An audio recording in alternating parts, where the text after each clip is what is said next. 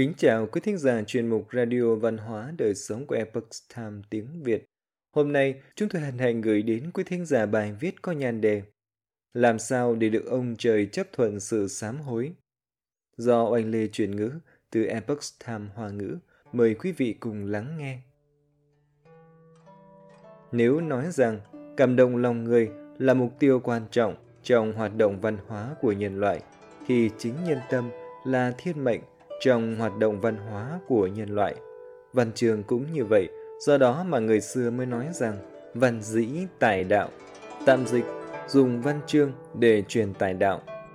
Nền văn minh hoa hạ 5.000 năm dạy con người đạo kính trời, tín thần và thiện ác hữu báo, dụng ý sâu sắc đằng sau nó chính là không để con người vì trầm luân trong sự thỏa mãn của dục vọng và lợi ích cá nhân mà làm bại hoại lương tri và đạo đức mà con người nên có để đến sau cùng phải chịu sự trừng phạt của Thượng Thiên. Trước tiên, nói về câu chuyện một thư sinh muốn gặp được quỷ. Có một thư sinh nọ rất gan dạ, anh ta luôn muốn gặp quỷ xem thế nào nhưng không gặp được. Trong một đêm trời quang mây tạnh, vầng trăng sáng tỏ trên bầu trời. Chàng thư sinh sai người hầu mang một vò rượu đến bên ngôi mộ. Anh ta nhìn tứ phía, rồi lớn tiếng nói rằng Một mình uống rượu trong đêm thành vắng như thế này thật khiến người ta cảm thấy cô đơn quá. Các bằng hữu dưới cửu tuyền, có ai muốn đến uống cùng ta chăng? Một lúc sau, những ngọn lửa ma trời lập lòe ẩn hiện trong bãi cỏ. Một âm thanh rên rỉ, than vãn, vẳng phất ra từ một nơi cách đó một trượng. Bọn họ đứng ở đằng xa, chứ không chịu đến gần. Chàng thư sinh đếm nhầm, có khoảng chừng hơn chục bóng người. Anh ta dùng một bát lớn đổ đầy rượu rồi hất về phía bọn họ. Đám quỷ cúi xuống, ngửi mùi rượu trên mặt đất. Một con quỷ khen rượu ngon. Rồi thỉnh cầu chàng thư sinh thường thêm cho chúng một ít nữa. Chàng thư sinh vừa uống rượu vừa hỏi, các vị vì cớ làm sao mà không chịu đi luân hồi truyền kiếp. Quỷ nói, người mà thiện căn chưa mất thì có thể truyền sinh, kẻ tội ác tay trời thì phải đọa xuống địa ngục. Trong 13 người chúng tôi đây, có 4 người vì tội ác chưa đến nỗi chết chồng nên vẫn đang đợi luân hồi. 9 người còn lại vì xa vào báo ứng của nghiệp quả nên không được luân hồi. Chàng thư sinh lại hỏi, vậy tại sao không sám hối để cầu được giải thoát?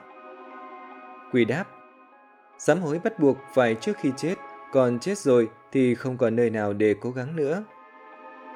Sau khi hất cạn rượu, chàng thư sinh bèn nhấc vò rượu lên cho đám quỷ nhìn thấy. Chúng quỷ sợ hãi rời đi.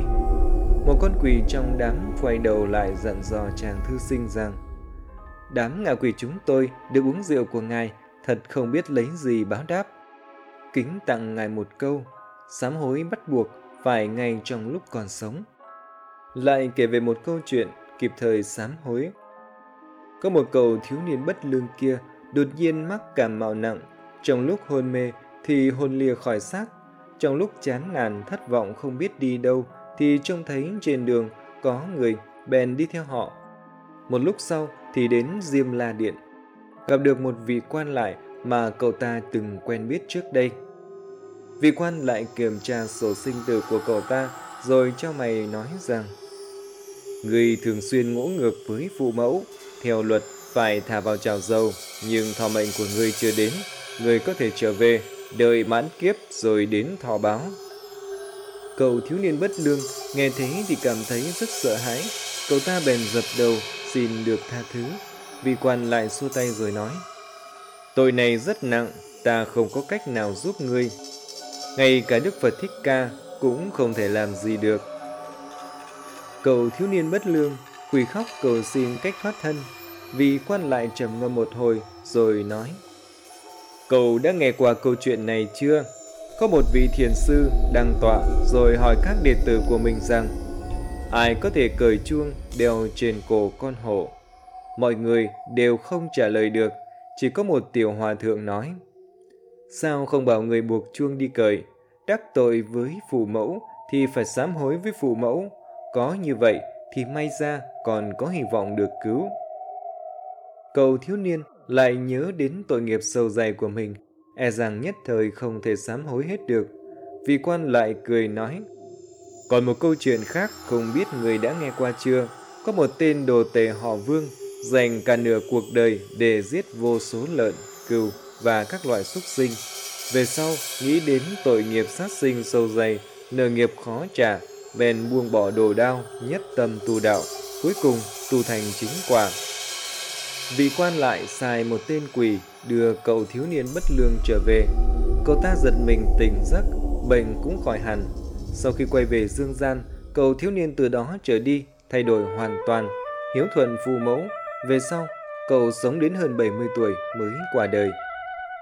Tác giả của Duyệt Vi Thảo Đường Bút Ký, Kỳ Hiểu Lam Tiên Sinh đã nói rằng mặc dù không biết được rằng cậu ta có thoát khỏi tội khổ nơi địa ngục hay không, nhưng từ tuổi tác của cậu ta có thể thấy rằng có lẽ ông trời đã chấp nhận sự sám hối của cậu. Thông qua hai câu chuyện có sự liên quan chặt chẽ trên đây, hy vọng độc giả cũng có thể có được sự nhắc nhở. Quý thính giả thân mến, chuyên mục Radio Văn hóa Đời sống của Epoch Times tiếng Việt đến đây là hết. Để đọc các bài viết khác của chúng tôi, quý vị có thể truy cập vào trang web etviet.com. Cảm ơn quý vị đã lắng nghe, quan tâm và đăng ký kênh. Chào tạm biệt và hẹn gặp lại quý vị trong chương trình lần sau. Kính chúc mọi điều bình an và tốt lành đến quý vị cùng người thân.